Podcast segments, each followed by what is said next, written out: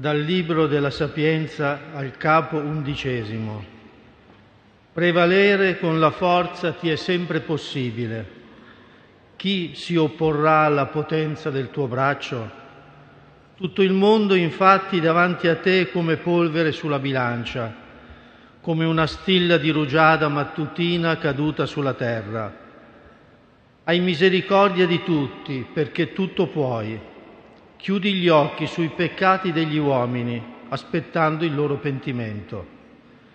Tu infatti ami tutte le cose che esistono e non provi disgusto per nessuna delle cose che hai creato se avessi odiato qualcosa non l'avresti neppure formata. Come potrebbe sussistere una cosa se tu non l'avessi voluta? Potrebbe conservarsi ciò che da te non fu chiamato all'esistenza? Tu sei indulgente con tutte le cose, perché sono tue, Signore, amante della vita, poiché il tuo spirito incorruttibile è in tutte le cose per questo tu correggi a poco a poco quelli che sbagliano e li ammonisci, ricordando loro in che cosa hanno peccato, perché messa da parte ogni malizia, credano in te, Signore. È parola di Dio.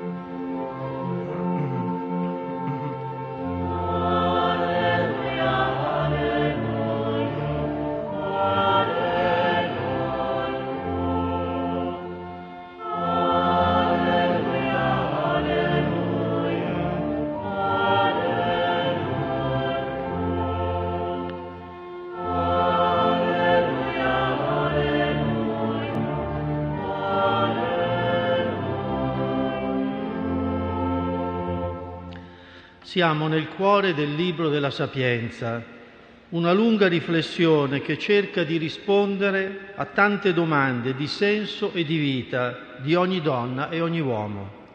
Perché l'ingiustizia, il male, la morte, soprattutto quella prematura dei giusti, il successo dei malvagi e la vita difficile di tanti? Sono domande poste a Dio che sembra a volte non intervenire in modo adeguato nella storia, lasciando quasi che il male abbia il sopravvento. Sono queste anche le nostre domande, le domande di tanti credenti, di tanti sofferenti del mondo. Ci immaginiamo che siano le domande di tanta gente che soffre in questo tempo, come chi vive le conseguenze delle guerre, della carestia, di un creato deturpato e impoverito dall'arroganza e dalla violenza umana. Dove è finita la potenza di Dio? L'inizio del testo che abbiamo ascoltato è quasi sorprendente. Dice, prevalere con la forza ti è sempre possibile. Chi si opporrà alla potenza del tuo braccio? Tutto il mondo, infatti, davanti a te è come polvere sulla bilancia. L'autore stava parlando dell'intervento di Dio nei confronti dell'Egitto per liberare il suo popolo dalla schiavitù. Ma Dio non vuole sopprimere. Così si descrive l'atteggiamento divino davanti al male e a un'umanità bisognosa di salvezza, Misericordia, amore e indulgenza sono le sue caratteristiche. Hai misericordia di tutti perché tutto puoi. Cari fratelli e sorelle, la forza di Dio si manifesta anzitutto nella misericordia, il suo abituale atteggiamento davanti al male e anche al peccato. Chiudi gli occhi sui peccati degli uomini abbiamo letto, aspettando il loro, il loro pentimento. Sì, il Signore non tiene conto neanche del peccato, dandoci tempo per il pentimento. Per questo corregge a poco a poco quelli che sbagliano e li ammonisce, ricordando loro in che cosa hanno peccato, perché messa da parte ogni malizia, credano in Lui. Care sorelle e cari fratelli, la correzione di Dio avviene ogni volta che ascoltiamo la sua parola o il suggerimento di un fratello, una sorella che ci indicano la via del bene. Abbiamo bisogno della correzione soprattutto in un mondo in cui ci si crede tutti sapienti e tutti giusti. La colpa è sempre degli altri, ovviamente, così si pensa, e non si accetta più nessuna correzione. La correzione è paziente. Dio ci corregge poco a poco, con mitezza, per non urtare la nostra suscettibilità. Così impariamo ad essere anche noi, care sorelle e fratelli, con gli altri. Quanto è grande la misericordia di Dio. Infatti continua il nostro testo, tu ami tutte le cose che esistono e non provi disgusto per nessuna delle cose che hai creato. L'amore di Dio è al centro del suo vivere con noi e nel creato. Ama e quindi non disprezza nessuna cosa, non prova disgusto per nulla. Il disprezzo, il giudizio malevolo, l'inimicizia sono la conseguenza della poca capacità di amare, di guardare gli altri e il mondo con lo sguardo amorevole di Dio, che tiene molto a tutto ciò che esiste perché continui a vivere. Se ami, infatti, come potrai disprezzare qualcuno? Come potrai non prendertene cura per, perché viva?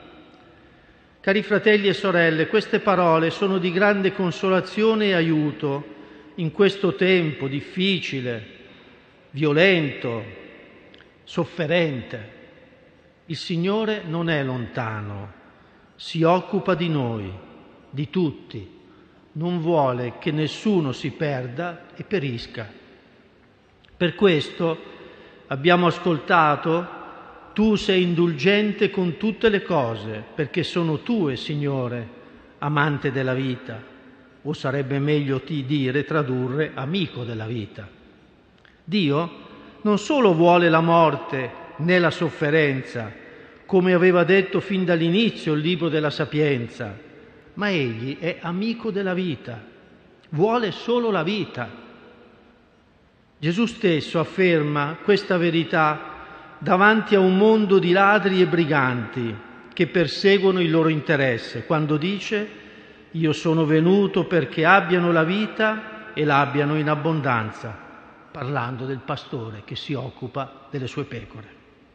Misericordia, amore, indulgenza di Dio divengano per tutti noi le parole di una continua presenza amica, quella di un Dio che in Gesù, morto e risorto, ci ha mostrato la via della vita che non finisce, che né il male e né la morte potranno eliminare per sempre.